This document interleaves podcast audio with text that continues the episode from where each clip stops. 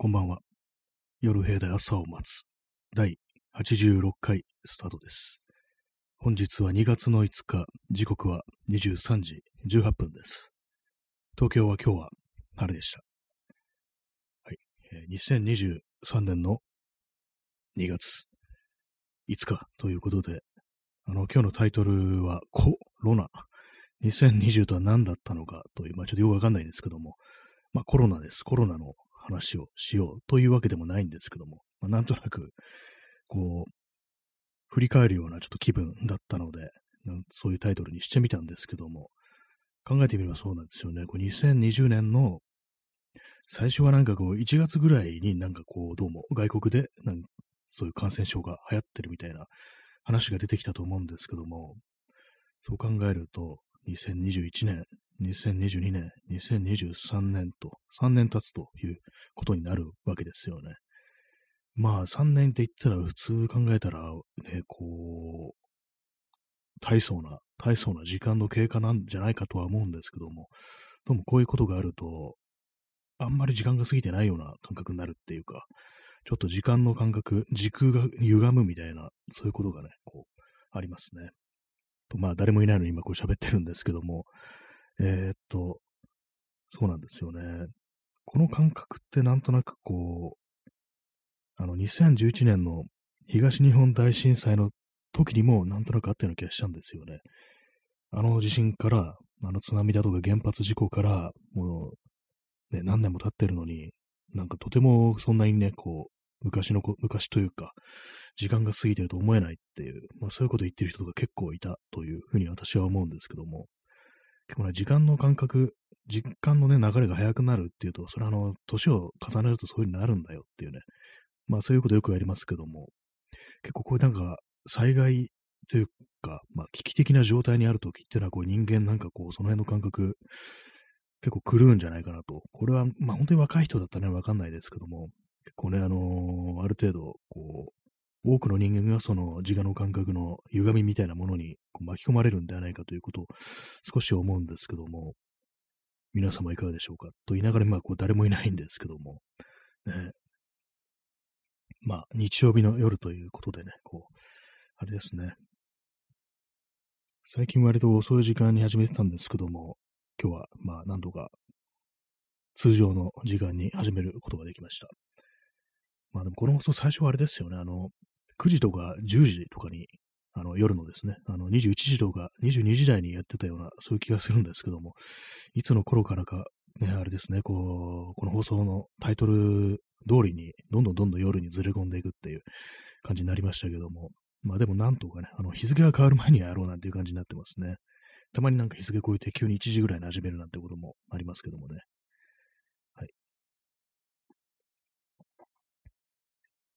まあ、この放送自体が、あの、コロナと共にあるというか、あの、2020年の8月にこのラジオトーク始まったんですけども、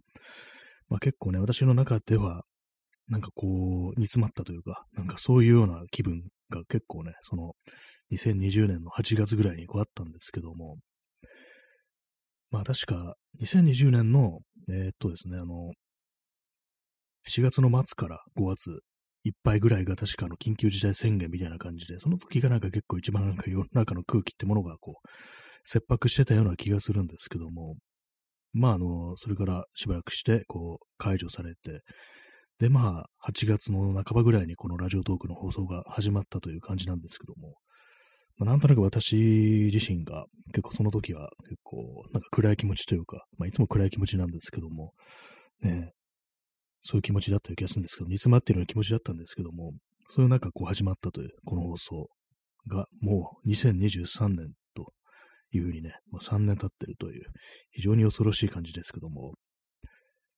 結構私は本当いつもこの数字のカウントが苦手なんで、で2020年の8月に始まって、2021年で、8月で1年目、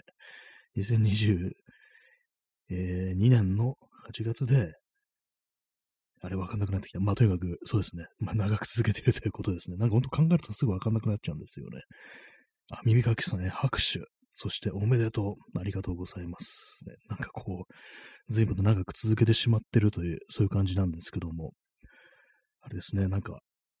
2020年の8月に始まったという放送だということをなんか急にこう振り返ってるっていうね、そんな感じですね。ま、考えてみればなんかあれからこう、いろいろね、こう、なんかいろいろありそうで、なさそうでね、あるっていうね、感じでしたね。あ、P さん、えー、モッシュ、ありがとうございます。なんかすごい今なんか画面全、全画面でなんかで、モッシュしてるシルエットが出てきました。ありがとうございます。そしてなんかあの、スコアが600とか言って結構すごいですね。ありがとうございます。なんかこれ結構高い感じですよね。昨日もなんかほんといろいろもらって、なんかこう、スコアが結構高かったんですよ。ね、ありがとうございます。P さん、ほっと息、一息、再びあの600スコアの、ね、こう、コーヒーカップにね、こう、あれですね、湯気がハートの、ハートを描いているという形のものをいただきました。ありがとうございます。すでにあの、スコア1200っていう感じで、ね、非常に嬉しいですね。なんだかんだ、あの、その、得点とかね、スコアとかそんな特にあんま考えてないんですけども、なんでもなんかこう、数字がなんかね、こう増えてくっていうのはなんか、こう、いい感じでね、嬉しいです。ありがとうございます。はい。えそうなんですよね。こう、2020年ね、あ、タピオカありがとうございます。タピオカもあるんですね。タピオカなんか結構あの、あれですね。なんか、今どうなってるんですかね。タピオカ屋さん、すごい、あの、コロナ前にすっごい売れてたタピオカ屋さんの前をこの間通ったんですけども、人がなんか並んでなかったですね。あんだけなんかこう、大行列みたいな、ね、2019年とかには大行列っていう感じだった、ね、こうお店が、ね、普通に人いないなって感じで、まあでもやめてはないんだっていうね、そういう感じですね。え P さん、えソイヤと延長チケット2枚ありがとうございます。はい、いろいろ本当いただいてます。もう1584というね、こう、スコアが出ております。ありがとうございます。そうですね、20、2021、2022、2023、信じらんないですね。なほんとなんかこう3年って言ったらなんかこうね、0歳のね、生まれた子供が喋るぐらいっていう感じですかね。喋るぐらいっていうかもう、完全に喋りますよね。3歳って言ったらね、大体は。ね3、ねあのー、ハムスターの寿命は2年ぐらいなんですよね。ハムスターだったら結構天国に行っちゃうぐらいの時間が、そのコロナになってから流れてるって考えると、なんかちょっと切ないようなね、なんかそんな気がしますね。そしてなんかこう、ね、こうコロナ以後、なんかいろいろなさそうで、なんかあったなという感じで、まあそれがなんか正直あんまいいことは起こってないっていう感じでね、なんかこの世を去った、こう、命が割とあったななんていうね、ちょっとこと考えちゃうんですけども、ね、私の祖母とかもね、亡くなりましたからね、一昨年の夏に。なんか、まあ当然のごとく、まあコロナってことで、ちょっと会えてないんですよね。葬式、お葬式には行けなかったんですけども。だからなんか、あんま実感ないですね。よく考えてみたらね。まだなんかこう、田舎にいるんじゃないかなっていう気持ちが割とこう、ありますね。えー、お湯を飲みます。左右を飲みます。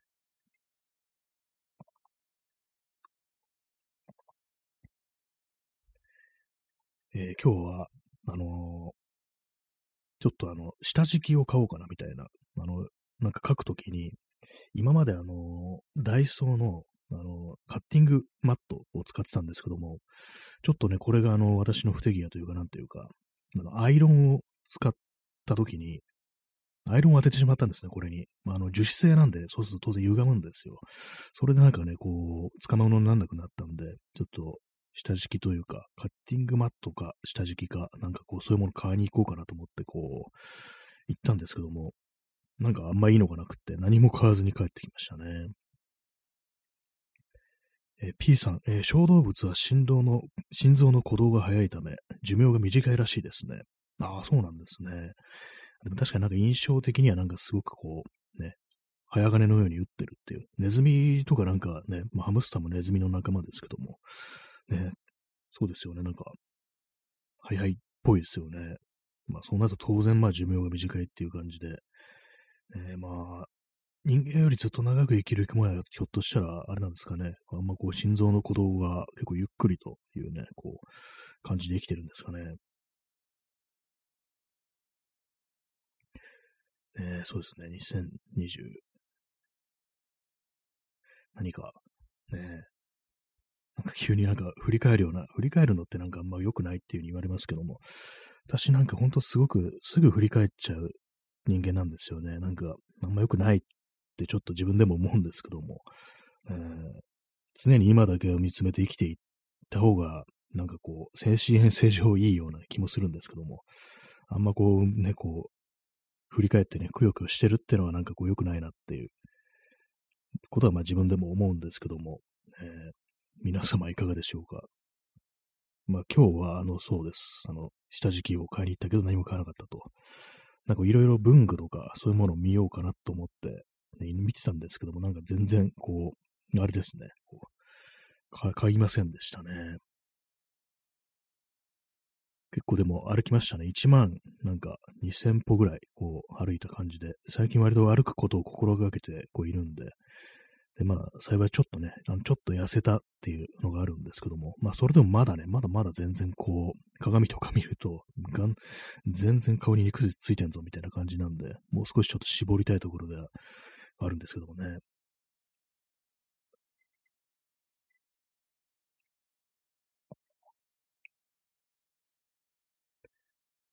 まあなんか、こう、あれですね、その、急になんか振り返るようなこと言ってるのは、あの、結構ツイッターとか見てると、なんかあのー、生活が変わるとか、暮らしが変わるとか、ね、こう、住み慣れた街を出てどっかに行くっていうね、なんかそういう人が割とこういたりして、なんかそれを見てたら、なんかこうちょっとメローな気持ちに だんだんなってきて、なんかみんなあれだな、どっか行っちゃうなみたいな、そんなことをね、ちょっと考えたりするんですよね。えー、耳かきさん、えー、文具は見てるだけで割と楽しいです。いいと思ったものも買おうと思えば買えない値段でもないので。あ、そうですね。文具はなんか本当こう、小さいものですからね。確かに、そこまでね、あの、絶対無理っていうような 値段のものは確かに置いてないっていうのはこうありますね。それまあ夢のある世界というか、まああの実際買う買わないを置いておいて、買おうと思えば買えるんだよなと思いながらこう見てると、だいぶこう気分も違いますよね。完全にね、なんかこう、絶対に自分は無理っていう感じで、こう、高い壁を立てられると、まあすごいあのバッと入ってきそうですけども、文具の前は比較的ね、あの、まあちょっと高いなと思っても、まあでもね、こう、気合を入れれば、気合っていうかわかんないですけども、ね、こう変えるっていう風になると、まあちょっと精神衛生上いいようなね、そんな感じがしますね。と言いつつ、私は今日は何も買わなかったんですけども、うん今日はちょっと絵をね、描いてないですね。まあなんかでも、こう、ね、何を、何をしたいのかなってことはなんか、ちょっと今日外をね、歩きながら、こう、思ってて、あれなんですよね、こう、自分がどこに向かってるか、こう、わかんないなみたいなことをね、こう、ふと思いましたね。まあ当たり前ないつものことなんですけどもね。まあみんなね、世の中みんななんかそういうの分かってるっていう人でもないというか、もしかしたら分かってない人の方が多いのかなと。ね、わかん、まあ、どっちかわかんないですけども、ね、謎ですね、ほんとなんか、すべてがね。えー、P さん、えー、万年筆使ったことだし、高価な文具とは聞きますが、ああ、万年筆、なんか高いですよね。高いというイメージありますよね。そうなんですよね。あの、でもね、あれなんですよ。万年筆。ね。まあ、万年筆とね、こう考えて頭に思い浮かべるものは、やっぱあの高そうなんですけども、これがですね、あの、パイロットっていうね、文具メーカーから出てるペン習字ペンっていうね、のがあるんですよ。これ確か600円ぐらいで、あのー、ペン習字ペンというわけで、あのペン字を、あのー、習うというか、なんというか、練習するためのね、こう、ペンなんですよね。っていうとなんかあのね、全然万年筆と違うんじゃないかなと思うんですけども、でも構造はね、これあの、完全万年筆なんですよ。ちゃんとインク入れて、こう、書くっていうね、ちゃんとペン先もあるっていうね、そういうやつで。で、私これ一回買ってみたんですけども、だからまあ一応私は万年筆を使ったことがあるというふうにね、自分をカウントしてるんですけども、でも結局なんかあれでしたね、あのー、なんかあの書き心地が良くないっていうか、すごくガリガリね、するんですよね。こう、まあ、特にそのペン習字ペンっていうのは、そのペン先が細く作られてるっていうのもあるんで、なんかその書き心地がすごくこう、しんどくって、結局なんかね、ある日なんか感触をね、起こしてね、なんか捨ててしまいましたね、ほんと。えー、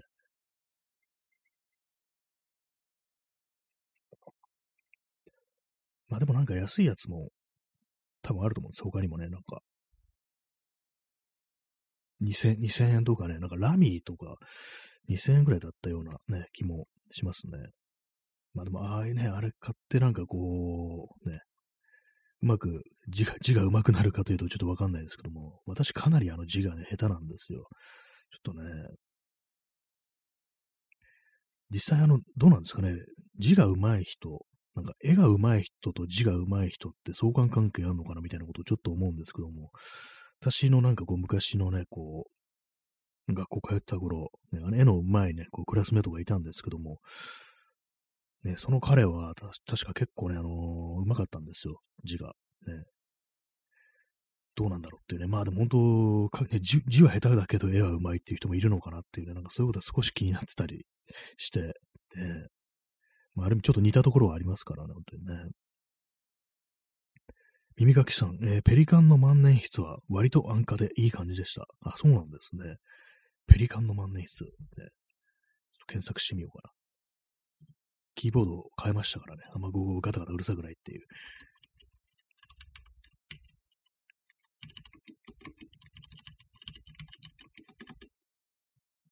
まあ、それでも、それなりにね、音はしますけども。ね、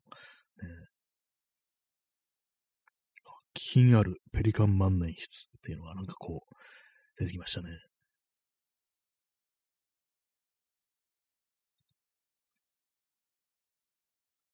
結構なんか見た目はなんか本当にあれですね、こう。でもなんかあの、あれですね、なんかユーロ表記になってますね。あの、いくらかちょっとよくわからないって感じなんですけども。伊藤屋オンラインストア。あ、なんかいいですね。このペリカンのね、なんかロゴがなんかすごくいい感じですね。こう、いろいろあるんですね。すごい、ペン先になんかあの、エングレーブビングみたいなのがあって、こう、豪華な感じのやつもありますね。でも、クラシックってやつ、あれ結構高いな、2万ぐらいするって ちょっと見てみますね。他にもなんかいろいろあるのかな。でもなんか、こう、あ、ありますね。なんか、ペリカン万年筆、ペリカーノジュニアっていう、これはなんかちょっと子供向けみたいな感じの、あれなんですかね。あとまあ、子供向けじゃない、なんかペリカーノアップっていうのもありますね。これあの2800円なんで、割にそうですね、結構手軽、手頃なものがね、ありますね。子供向け、子供のペン習字用万年筆、ペリカーノジュニアのグレードアップした上級モデルとして登場したペリカーノアップ。ペリカンの万年筆が誇る品質を手頃に実感できるカジュアルラインっていう、そういうことらしいです。ね、2800円。なかなかのね、こう、安さですね。え耳かきさん、え絵を描く人は文字のバランスは意識する気がします。うまい下手は置いておいて、全体のバランスとか余白とかを意識はするので。ああ、やっぱそうなんですね。ねそうですよね。文字のバランス難しいですよね。なんか私なんか書いてるとね、どんどんどんどん曲がっていっちゃうっていうのがこう、あるんですよね。なんか、やっぱその辺なんかこう、ね、ピシッとしてないっていうか、それこそ予約だとかバランスだとかそういうものがね、だいぶこう、なんか変な感じになってるっていう、あれなんで、まあ、ちょっと字の練習もしてもいいのかもしれないですね。まあ、最近、まあ、手書きでなんかやるってことがちょっとね、なくなりましたけども、えーえー、ストロムさん、えー、出遅れました。ねまあ、そうですね、結構今日は19分という感じで、ね、こう最初の、こう、なんかあんま人いなくても私一人でずっと喋ってましたね。まあ、皆さん来ていただけるときにね、こう余裕のあるときに来ていただければという感じはもう全然大丈夫なんで、後からでも、ね、えー、そのさん今来ました。ありがとうございます。はい。ね、23時37分ですね。えー、右かきさん、ペリカーノジュニアは手手軽でいいです。あ、ジジュニアの方を狙っていくっていうね。確かにそうですね。これでもいいかもしれないですね。ちょっとなんかあの、色がなんかね、それ、それっぽいというか、あの、鮮やかな色だったり、こうして、ね、で、1760円ですね。確かに全然こう悪くないっていうか、このなんかむしろこのポップな見た目ってのがね、こう、割といいんじゃないかななんていうふうには思いますね。こういうの買ってちょっと字をね、なんか練習した方がいいのかなっていうことは若干思わなくもないですけども。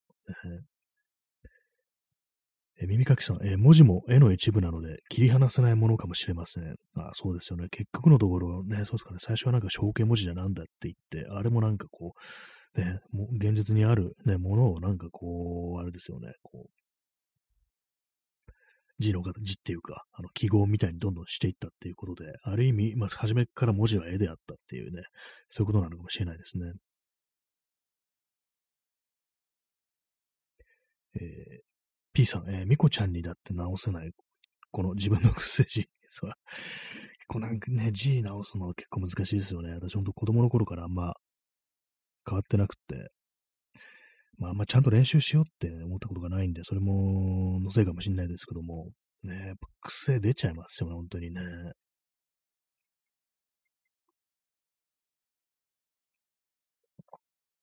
お湯飲んでます。私の癖なんですかね。なんかこう、ちょっと綺麗に変えてやろうって思うと、なんかどんどんどん、あの、緊張してなのか、なんか何なのかわかんないですけども、どんどんなんか字のバランスというか、なんか、一字ごとに、あの、大きさが、字の大きさが違うみたいな、そういうことが割とあるんですよね。ほんとなんかあのね、小学生がこうやるようななんかあの練習帳みたいなのを使ってね、こうやった方がいいのかもしれないですね。ただ、ああいうのってなんか本当にあの枠がね、あのボックスがあって、そのマスがあって、その中に書いていくっていう感じですから、それがあるときはいいけれども、問題はあれなんですよね、本当こう、そういうガイドなしで、自分のまっさらの無地の紙にどんだけ綺麗に字を書けるか、バランスよくっていうね、それがなんか結構ね、難しいなと思うんですよ。その無地の紙にどんだけバランスよく書けるかっていう、まあ、ある意味、あの、習字みたいなこう感じですよね。あれがなんか本当にこう難しいなというね、感じなんですよね。そう、バランス、まあ、すべてはバランスっていうね、そういうのありますね。余白だとかそういうのはね。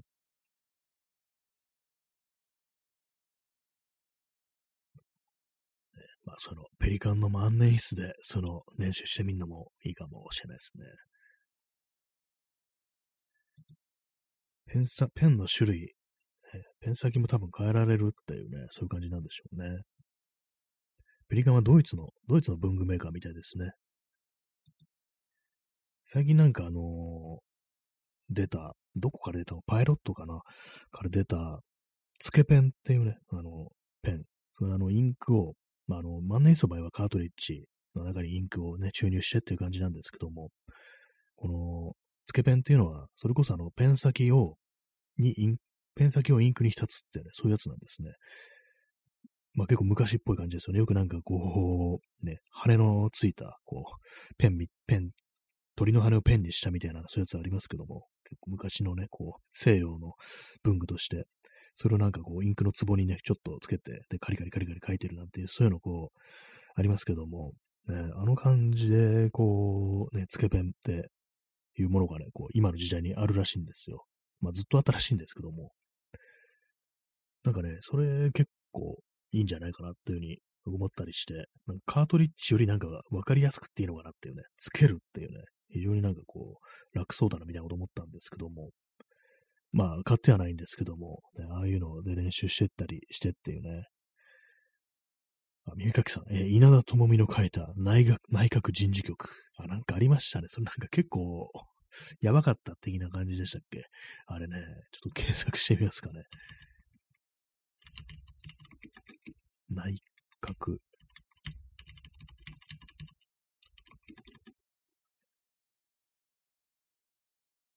あ、なんか、なんかヒットしますね。ああ、なんか、なかなかの、こう、癖のある感じ、バランス的にはね、癖のある感じのね、こう、あれがありますね。これ狙ってやったのか何なのかちょっとわかんないですけども、ね、でもなんか、一番上に日韓現代の記事が出てきて、ね、こう、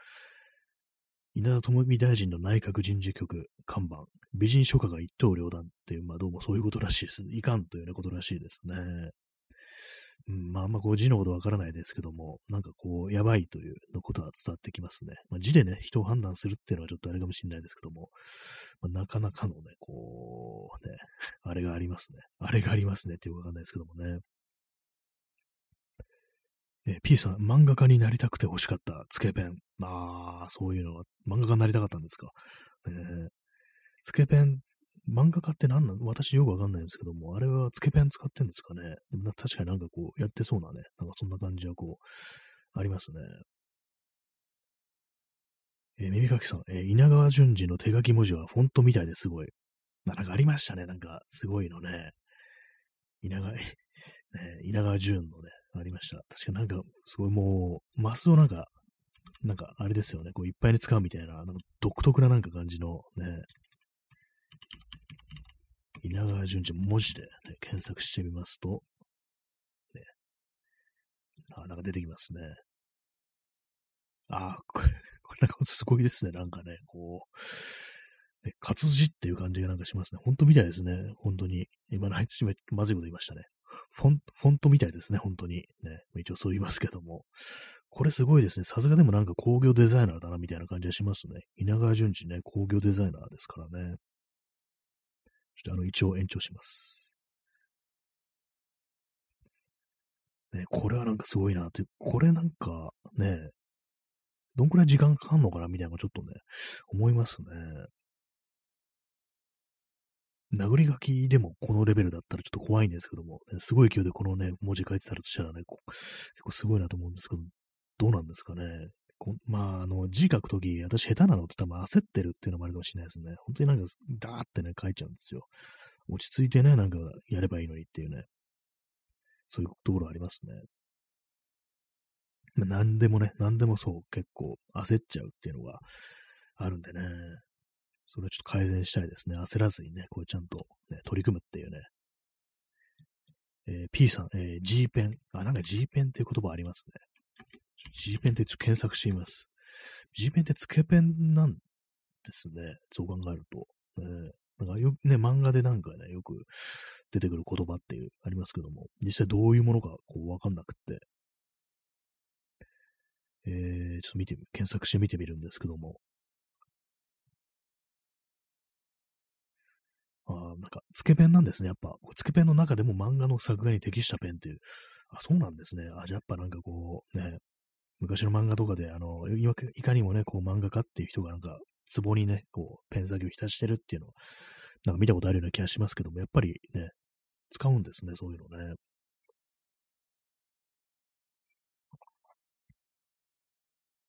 つけペンの中でもなんかこう、いろいろ種類がこう、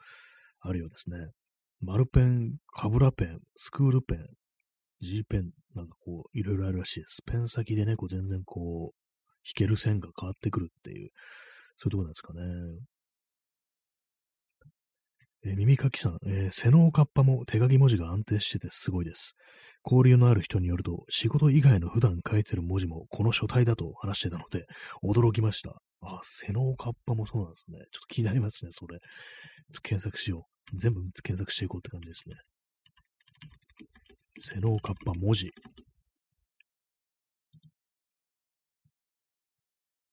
あ、なんか出てきますね。これはね、なんか。今、あの、カッパが覗いたヨーロッパっていうね、こう、本の想定がヒットしてるんですけども、確かに、そうですね、あの、文字、これ、なかなかですね、いいですね。多分、大事とかね、こう自分の名前のセノーカッパっていうのも、ね、ご本人が書いてるという、そういう感じなんでしょうね。セノーカッパ、なんか私全然こう知らなくって、ね、なんか、名前しか知らないんですけども、なんかでもあのー、ね、映画、映画化とかされてたような気がするんですよね。あ、そしてあの顔も今初めて見ました。こんななんかあの、あれなんですね。な なん結構、貴族っぽいというか、なんというか、シュッとしてる感じの人だったんですね。私なんかこう全然こう、見た目に関してはこう知らなくて。あそうですね、なんか少年 H っていう、なんか小説なんですかね。なんかそれを私はなんか、それだけなんかで知ってて、で今度今、なんかこう、ね、名前だとね、その少年 H ということだけ知ってたという人の、なんかこう全貌みたいなのが今、ウィキペディアというところでこう出てるんですけども、えー、そうだったんですね。こんな字を書く人で、ね、ちょっとなんか本も面白そうだなっていうね、感じしますね。カッパが覗いたヨーロッパって本なんですけども、あの、表紙にね、あのー、多分泊まった部屋だったりするのかな、宿だったりするのかな、それはあの、俯瞰で眺めた、ね、こう、で見取り図みたいなのが書いてあって、これもまあ本人が書いてるんでしょうね。それがなんかすごくこう魅力的に見えます。いいですね。ちょっとなんか今度読んでみようかなというふうに思いました。普段書いてる文字もこの書体って結構すごいですね。これ字書くのに時間かかっちゃうっていうのありますよね、こういうのね。ぱりなんかいいものをね、こう、作るには、書くには、ね、こう、美しいものをね、こう、手掛けるにはやっぱりこう、焦っちゃいけないっていう、ね、そういうのあるんですよね、多分ね。私何をね、やるにしても、本当なんかすぐ焦ってね、こう、まあこれでいいでしょみたいなね、感じのね、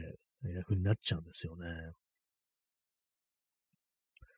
結構私があの昔絵描いてた頃って言ってもまあ中学生ぐらいのこと頃でね、まあ、全然こう、ちゃんとした教育を受けてるわけではないんですけども、結構ね、あのまあそのいろんな本だとか、こう読んだりして、それこそなんかね、こう、いろんな素描のね、こう、技法とか、なんかそういうものをこう見てたりしたんですけども、そのうちなんかなんでこうやらなくなっちゃったかっていうと、結構あるべき姿みたいなのがこう自分の中でこう出来上がってしまってて、で結構ね、その絵を描くんだったら、本当になんかこう、とにかくたくさん描かねばならないっていう。まあそれは確かその通りだと思うんですけども、その中であの、側筆でなければならないっていう。まあ要はね、こう、だーっとね、一気にこう完成させるようではなければ芸術家はいけないみたいな、そういう何書いてあったかわかんないんですけども、そういうの書いてあって、あ、自分はちょっとそれ無理だな、みたいな感じで、どんどんどんどんね、なんかこう、おじけづくというか、なんていうか、こう、あ、自分には無理だ、みたいな気持ちになっていって、まあ、それだけじゃないですけども、ね、結局なんかこう、ね、なんか絵を描かなくなってしまったというね、そういうことがね、ありましたね。えー、P さん、えー、少年 H は反戦的色彩のある作品ですが、そこに出演していた津川は何を思うのか。あ、津川正彦出てたんですね。今ね、そうですね。津川正彦なんか本当にこう、右翼的なことをね、言い始めてね、もう長いですけどもね、本当にね。ずっとそんな感じですよね。昔はどうだったんですかねわかんないですけども。ねああいうのでも本当思いますよね。なんかそういう右翼っぽいこと、ね、愛国っぽいこと言ってる人がなんか結構その反戦的なね、こう、作品に出るというね、何を思ってるんだろうってことは結構ね、こう思ったりしますね。まあでもなんか、そうなんですね。反戦的色彩の色彩のある作品、私なんか内容とか全然知らないんですけども、なんとなくどっかでね、そういう話は聞いたことありますね。まあ、結構なんかいろんなね、ことをやった人なのかなと、ね。ウィキペディア見ると、グラフィックデザイナー、舞台美術家、エッセイスト、小説家ってね、こういろんなね、こう、とやってますね。なんかね、こうい、いのかもしれないですね。こう何をやってもね、人間、こう、いいのかもしれないですね。あそして今思ったんですけども、ご存命ですね、まだね。92歳。僕、私、とっくに、ね、正直、あの、今、とっくに亡くなっていたと思いながら、今、喋ってたんですけども、あ、そうなんですね。今、92歳って、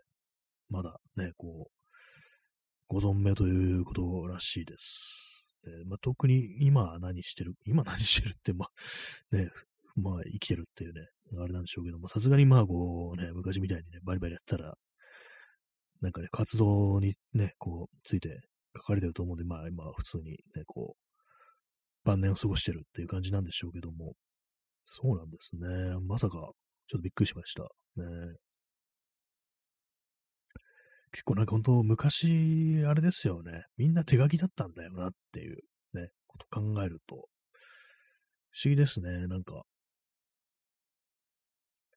私、あの、森山大道っていう写真家が結構好きなんですけども、森山大道はあの写真家になる前は、あの、グラフィックデザイナーだったんですよね。若い頃。な、どういうことやってたかっていうと、なんかあの、マッチの箱のデザインみたいなのとか、なんか、やってたらしいですよ、結構。ね、まあ、なもう60年ぐらいとか、50年代とか60年代前半とか、そんぐらいだと思うんですけども、ね、どういう経緯でなんかそういうことやったのか、こう、わかんないですけどもね、そこからなんかね、こう、もう、ぐらいね、デザインなんて新規臭いものはやめたっつって、なんかそこからあの、カメラの方に行ったっていうね、そういうことらしいですね。新規臭い、デザインは新規臭いんだっていう感じですけどもね。なんかまたね、なんか再びやったりしたらどうなんだろう、今っていうね、こと思いますね。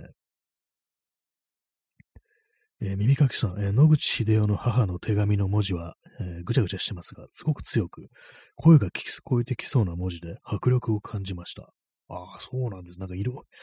いろんなね、人がいますね。手紙の文字、ほんとなんかもうね、なんかいろんなことがこもってるみたいな、そういう感じなんですかね。野口英世。さすがに、でもこれは検索出てこないかな。母。手紙、文字で検索してみます。出るかな？ああ、出てきましたね。あ、なんか、ああ、なんかこれは結構そうですね。確かにね、こう、普段まあそんなにこう字は書かないという人で、まあそれでもちょっと勉強して、こう、ね、頑張って書いてるっていう、なかなか結構すごいですね。これは確かに、こう、内容が内容でね、こう、ね、あれなんでしょうけども、声が聞こえそうな文字、ね、確かわかる気がします、本当ちょっと怖い、怖いかもしれないですけども、ね、あの、怖いって言うのもあれですね。まあ、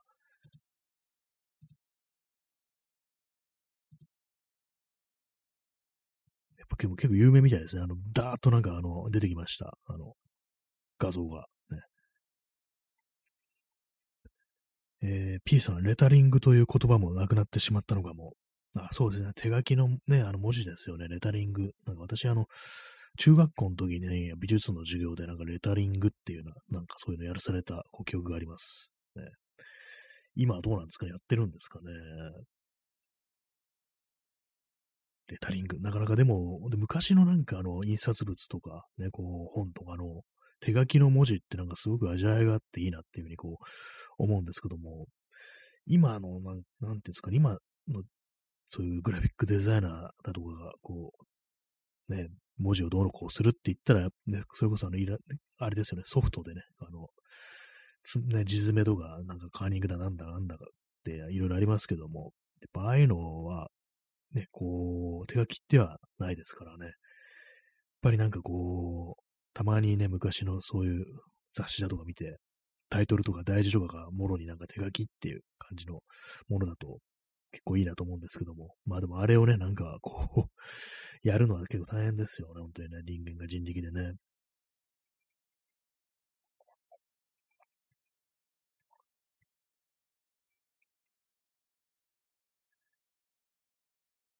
はい。ね、まあ、そんなところですけども。また急に、急になんか静まっちゃいましたけども。えー、時刻は23時55分ですね。もうすぐ2月の6日になるというね、そういう感じでございます。字をね、そう、字を書いてみるってのもいいかもしれないですね。レタリングを今更やってみるみたいなね、そういうことをやるっていう。まあ、ただ、この今の世の中、手書きでやらなければいけない、ね、こう残さなければいけないものってあんまないですからね、本当にね、ペーパーレスなんだとか、そういうのがあったりして、いざなんか字が上手くなったところでそれを披露する機会ってものがあまりないようなっていう、ね、そういうところありますね。まあ自分の、私はなんかこう、ね、こう最近、こう、日記じゃないですけども、いろいろこう、ね、その日、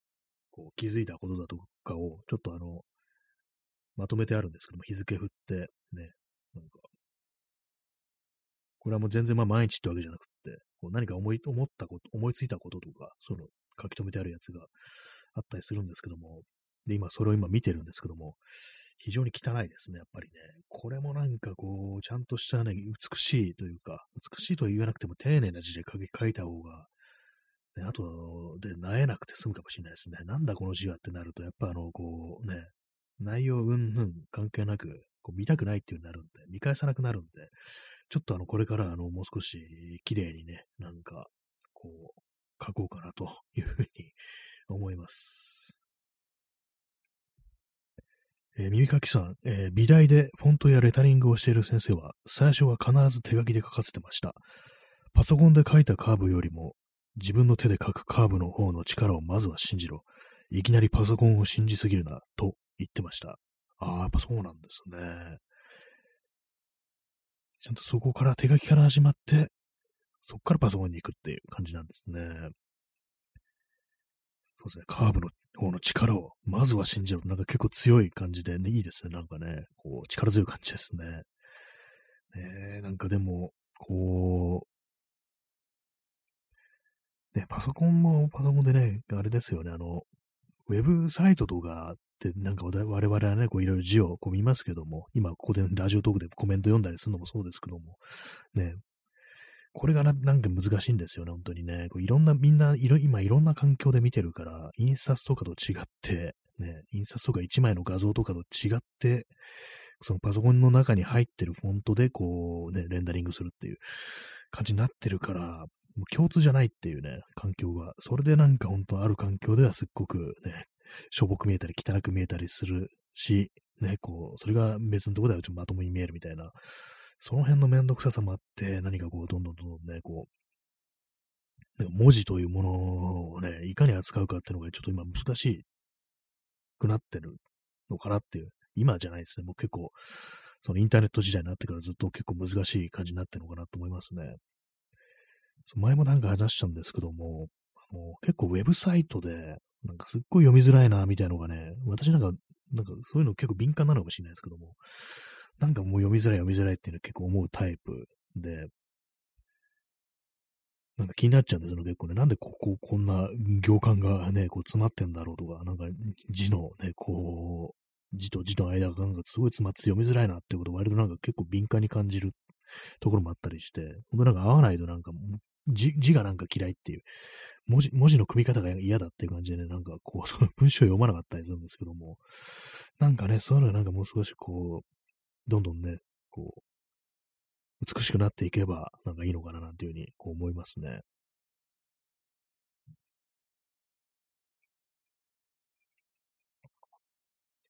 えー、耳かきさん、えー、ウェブで読むコミックなどは出版社によっては読みやすさを優先するために開業数とフォントのサイズをかなり設計してたりすると聞きました。ああ、そうなんですね。そうなんですね。コミックもね、なんかあのね、吹き出しの中のこうセリフ、あれもなんかね、こう、関係ありますよ、本当にね。やっぱ、そうなんですね。ね絵だけじゃなく、あの文字の方も結構大事だっていう開業数。ね、開業大事っぽいですね、なんかね。変なとこでね、こう、開業してやると、なんか、こう、何を言ってるのか分かんなくなるみたいな、分かりづらくなるみたいなね、そうなりますからね。結構出版社とかで、あの、小説のため押し読みみたいなとかあるところありますけども、あれもなんかね、こう、ね、出版社によっては結構気遣ってんのかなっていうのがあったりして、この間なんか私がこう読んだ、試し読みで読んだ、ちょっとタイトル出てこないんですけども、ね、が結構なんかよすごく読みやすくって、まあ、これみんな他のとこもこういう感じでやってくれたらいいのになと思ったんですけども、それはあれでしたね。ただあのー、画像でしたね。画像1枚で、こう、まあ、やってるっていう感じで、まあ、それはそれでめんどくさいんだよな、みたいなのがありますよね。まあ、よく言われるのがね、あれです。あの、ほんとこう、パソコン、あの、Mac とかでは、結構、ね、字がフォントが綺麗なのに、あの、Windows とかだと本当やばいみたいなね、クソ汚いみたいな、なんかそういうのが結構あったりするんですけども、私今あの Windows 使ってるんですけども、まあなんかたまになんかね、あのー、あのメイリオっていうフォントを見ると、なんか見づらみたいな感じでね、結構気になりますね、なんかね。なんか、なんかのサービス使ってて、このフォントなんだよ。なメイリオか。読みづらみたいなことをなんかちょっと前に思ったんですよね。なんかね、あれなんですよね。たまになんかあの、私昔のね、古い雑誌の、あの文字何なんだろうと思って気になって調べることあったりして、あとね、昔の写真集のタイトルとかのフォントというか、なんていうか、ね、書体、これ何なんだろうって思ってね、こう、見て、で今のこうパソコンに入ってるようなフォントで何が近いんだろうみたいなね、ことをなんか、割とこう、その、スクショ撮ってやつと、あとなんかそのね、自分のパソコンインストールされてる、こうフォントで同じ文字をね、こう出してみて、なんでこうね、こう、なんとかこれ近づけさせない、近づけることできないもんかなみたいなね、感じでこう見てたりすることがありますね。その明理ををなんかどんどんどんどん太くしていくと、ちょっとなんかあの昔のね、あの雑誌のなんか大事というか、なんか見出しみたいなね、文字に近づいていくっていうことに気づいたことがあって、なんで細くなる、細い時あんなになんかこう、呼びづらって思うのに、なんか太くするとなんか結構迫力あるなっていう感じで、まあでもなんだかんだでね、結構、まあ、ちゃんとしたね、こう、メイリオだってあのね、読みやすさ考えて、ね、こう、そういうデザイナーとかがちゃんと作ったものなわけですから、ね。まあでも美しくはないんですよね、本当にね。まあ、メイリオって名前から明瞭で、明瞭っていう意味らしいですからね。まあなんか、ちょあんまりよく知らないので、ちょっと文字の話をね、ブツブツ言ってしまってますけども、結構まあその文字ね、字ってのは結構その文章の与える印象みたいなのかなりね、こう、変えますよね、本当にね。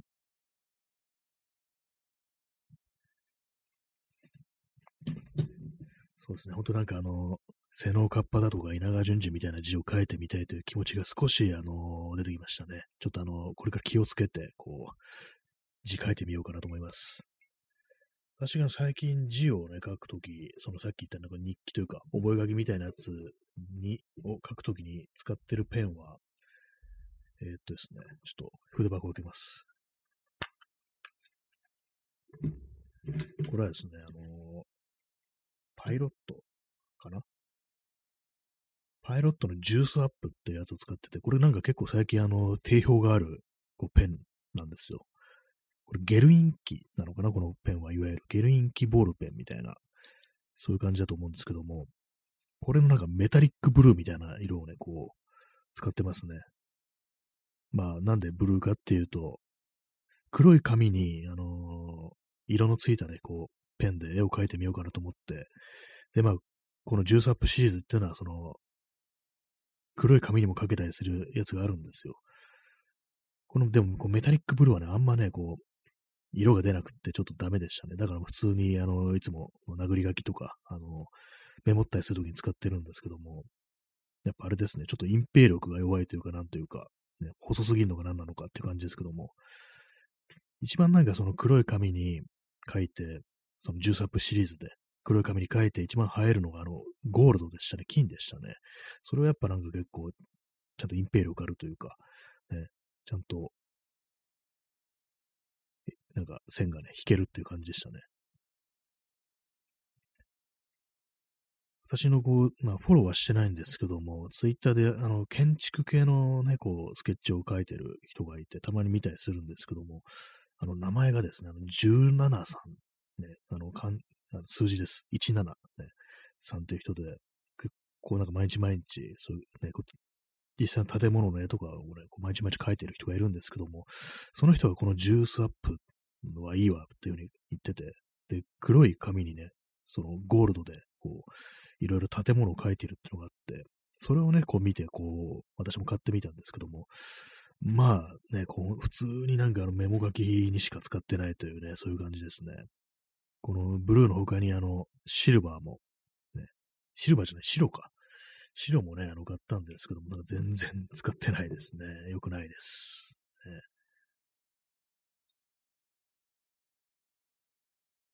黒い紙がなんかね、あるんですよ。B5 の黒い紙が結構あって、そこにね、ねちょっと、なんかいろいろ書いてやろうかなというふうにね、思ってた、ね、こう、そんな、そんな風に考えた時期はね、自分にもあったんですけども、なんかこう、やってないですね。もう最近は、最近ちょっと書いてるの？は、あの、普通に鉛筆でね、あの、紙に書くって感じになっちゃいましたね。えー、0時6分になりましたね。そして日付は2月の6日になりました。もうね、2月か、2月がでも、ね、なんでもう1週間も過ぎてんだよって感じちょっと思っちゃいましたけども。ね、えー、お湯というか水を飲みます。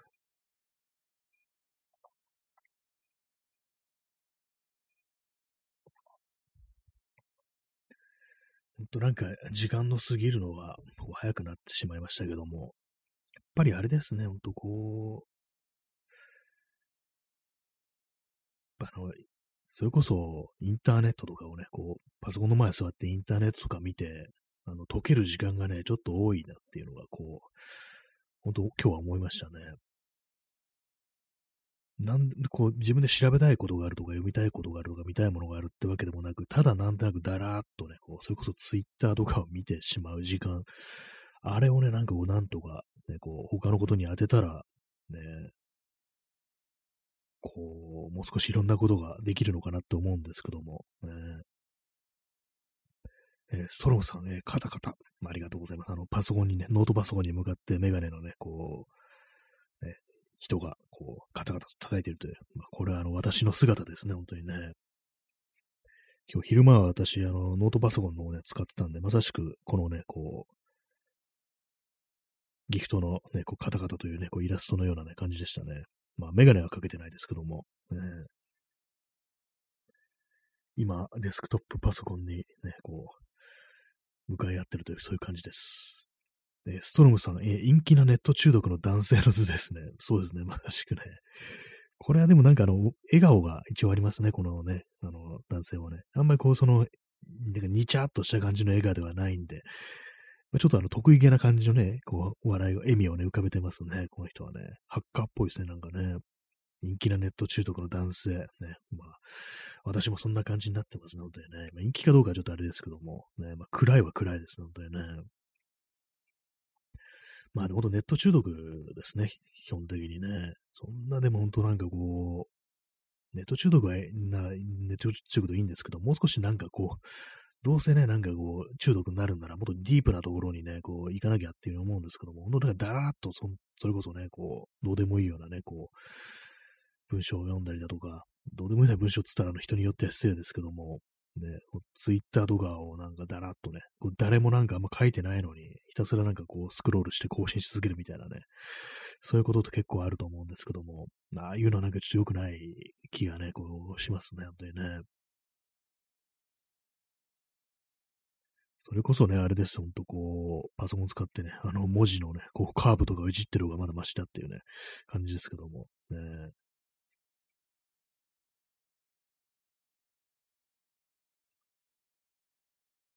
ほんとなんか、パソコンというかインターネット、インターネットとは何だったのかっていうね、ほんとちょっと思いますね。まあ今日のタイトル、あの2020とは何だったのかっていうね、こう、あれにする、こうするようなことを言ってますけども、え。ー、ほんとなんかあのー、見る場所によっては、インターネットで見る場所によっては、ほんとマッハで気分悪くなってくるみたいなね、ほんとドゥームスクローリングにしかならないっていう、そんなことがこう、ばっかりで、ね、見ない方がいいものってたくさんあると思うんですよ。あの、私、ちょっとね、あの、今、読みかけの本で、あの、村上春樹の、えー、村上さんのところっていうね、これあのネットでなんか村上春樹質問ありますか？みたいなのが、それから寄せられたお便りに答えるっていう内容なんですけども、やっぱり、なんかここに書いてあるのが、本当見なくていいものがたくさんあるっていうね、ことを書いてて、まあ、ネットのね、なんかいろんな批評だとか、批判だとか、まあそういうものを、ね、こう、村上春が見ないようにしてるっていう。でね、なんか、だその、思い込みというか、こう、見ないぞというふうに思い込むことによって実際見ないことが可能だっていうね、ちょ何言ってるのかわかんないですけど、当たり前なんですけども、ね、なんかそういうこと書いてて、でもなんか結構難しいのが、なんかそういうのって、結構、忌憚のないね、こう意見だとか批判だとか、そういうものに目を向けなければいけないっていう風に、あの、芸術家とかね、こう作家だとか、まあ、人の前になんか自分の作ったものを出す人って、ね、そういう風になんか思うたりする人もいるんじゃないかと思うんですけども、もしなんか私がね、なんかそういうことやってたら、ね、こう、本当なんか頭に来るようなね、こう、そういうものでも見ない、見て、あの、参考にした方がいいみたいなね、意見だからっていう、そういうことをなんかどうも思っちゃいがちなんじゃないかなってことは私は思うんですけども、まあ、あの、村上春樹、本当なんか、実際は見ないようにしてるっていうね、そういうことらしいですね。まあ、その方が正しいんでしょうね、本当になんか、ね、こう嫌なものを見て、自分のなんかこうね、情熱だとかね、こういうそういうものをなんか失ってしまうの方がね、怖いですからね。なんか自分の気持ちをなんかね、こう下げるようなものを、なんかこう、どうしても見てしまうっていう。私はなんか結構そういうところあったりするんで、これはなんか本当にこう、ね、やめたいっていうふうに思いますね。自分のね、心は自分で守んないとっていう。自衛はね、ちょっと大事かもしれないですね、インターネットね。私なんか本当なんかこう、わざとなんかそのムカつくようなね、そういうニュースだとかね、意見だとか、そういうものをちょっとね、見がちなんで、これはなんか本当こう、これからはちょっとやめていきたく思います。で、まあなんかね、こう、そんなもの見るよりはなんかこう、自分の手を動かして何か作ってたりだとか、ね、発信してる方がいいぞっていう、ね、そういうことはね、やっぱ、思いますね、本当にね。なんかそういうね、そういうものが目を背けるとなんか負けたような気がするみたいな、なんかそんな気持ちもあるのかなっていうね、ところあるんですけども、本当まあ自分のね、自分の心が一番大事だと、自分が大事っていうふうにね、思ってね、こう行きたいですね。自傷は本当やめたいですね。自分で自分を傷つけるっていうね。まあそういうなんかこう、セルフネグレクト的なところから、ちょっと抜け出さないとな、なんていうふうに、ちょっと思ってるという感じでございます。まあ、あの村上春樹ね、前もなんか言ってましたけども、ネットの文章、SNS の文章ってのは、なんか本当になんか上等な文章じゃないから、ああいうものをどんどん見てると、ね、本当なんかそれこそ、朝原翔子じゃないけど、カルマが下がるみたいなね、なんかそのぐらいのニュアンスですら言ってたような気がするんですけども、そうですよね、本当にね。なんかネットとかでなんかね、こう嫌なものとかこう見すぎて、ね、人格、自分の人格を損なったんじゃないかみたいなこと若干思わなくもないですね、本当にね。私はね、皆様どうでしょうか？ね、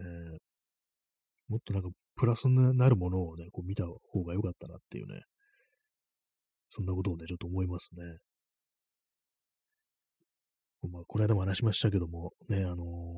そういう暗黒面ばっかり見てて、そういうなんかね、こう良くないことだとか、暗黒面だとか、そっちの方が本来の姿なんだとか、それこそが正しいみたいなね、そこに目を向けることこそが正しいみたいな風に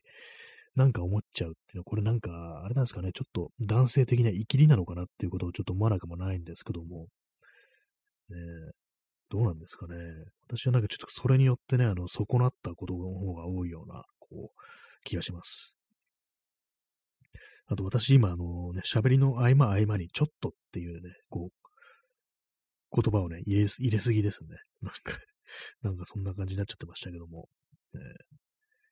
結構自分の喋りの癖って直すのが難しいですね。もうちょいスムーズにね、こう、落ち着いた感じでこう、喋りたいなっていうことを思います。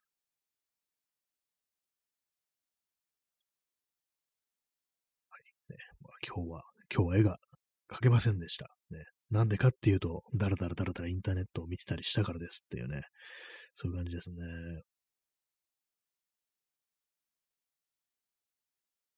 ちょっとあの、自分でなんかこういろいろ考えすぎるとね、なんかいろいろできなくなってきますからね。ほんとなんかあのー、指に任せるぐらいのね、感覚でいった方がいいかもしれないですね。えー、P さん、エログロナンセンスコンテンツを受容するときに発揮される魔術も、なんかそういうのありますね。なんか、グロとかね、なんかこう言ってね、いや、こんなん全然平気だからってね、これが現実だろうみたいな感じでね、こうね、グロ画像とか見てるみたいなね、そのありましたからね、なんかそういうのね。そういうのはね、ほんとなんかこう、ね、やめた方が良かったのかなっていうね、こう、と思いますね、本当にね。まあ、結構自分という人間なんか染みついたね、なんかこ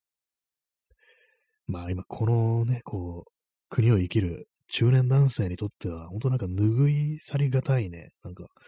ことな、ものなのかなと思いますね。そういう街相撲っていうのはね。本当なんかこう、ね、言っちゃいますよね、そういうことね。